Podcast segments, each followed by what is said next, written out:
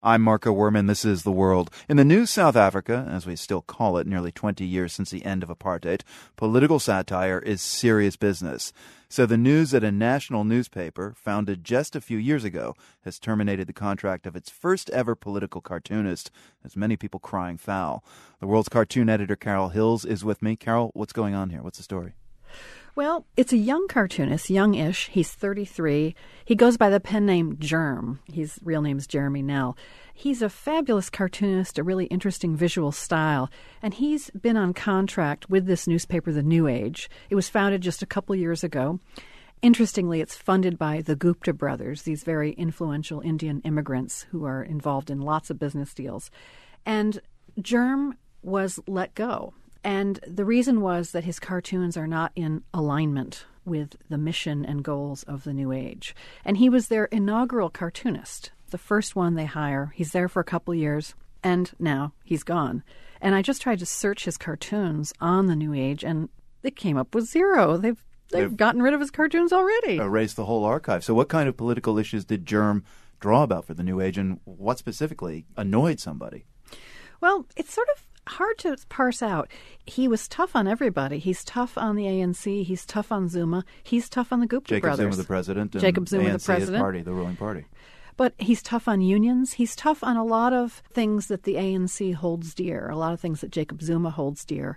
But he's also clever and does things on Lance Armstrong or the guy who just broke the sound barrier on, you know, the iPhone, latest iPhone. He does a lot of social satire and political satire.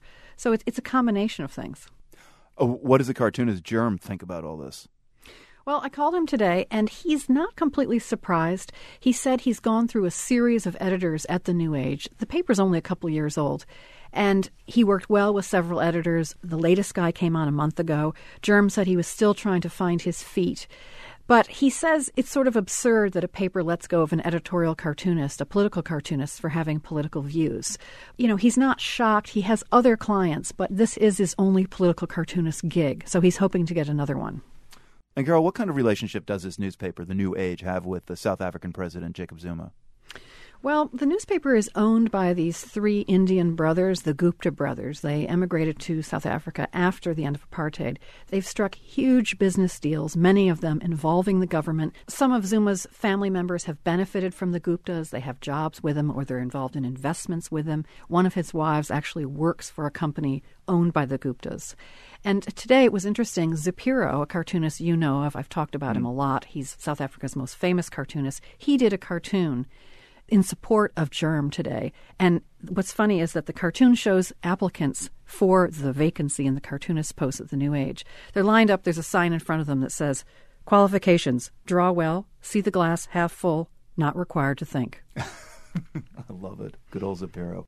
And you can see a bunch of cartoons that Jerm did for the New Age, including the final one he submitted about the Red Bull sponsorship of Daredevil Sky Space Jumper Felix Baumgartner, who broke the sound barrier last weekend, and that Zapiro cartoon Carol described just a moment ago. That's all at theworld.org.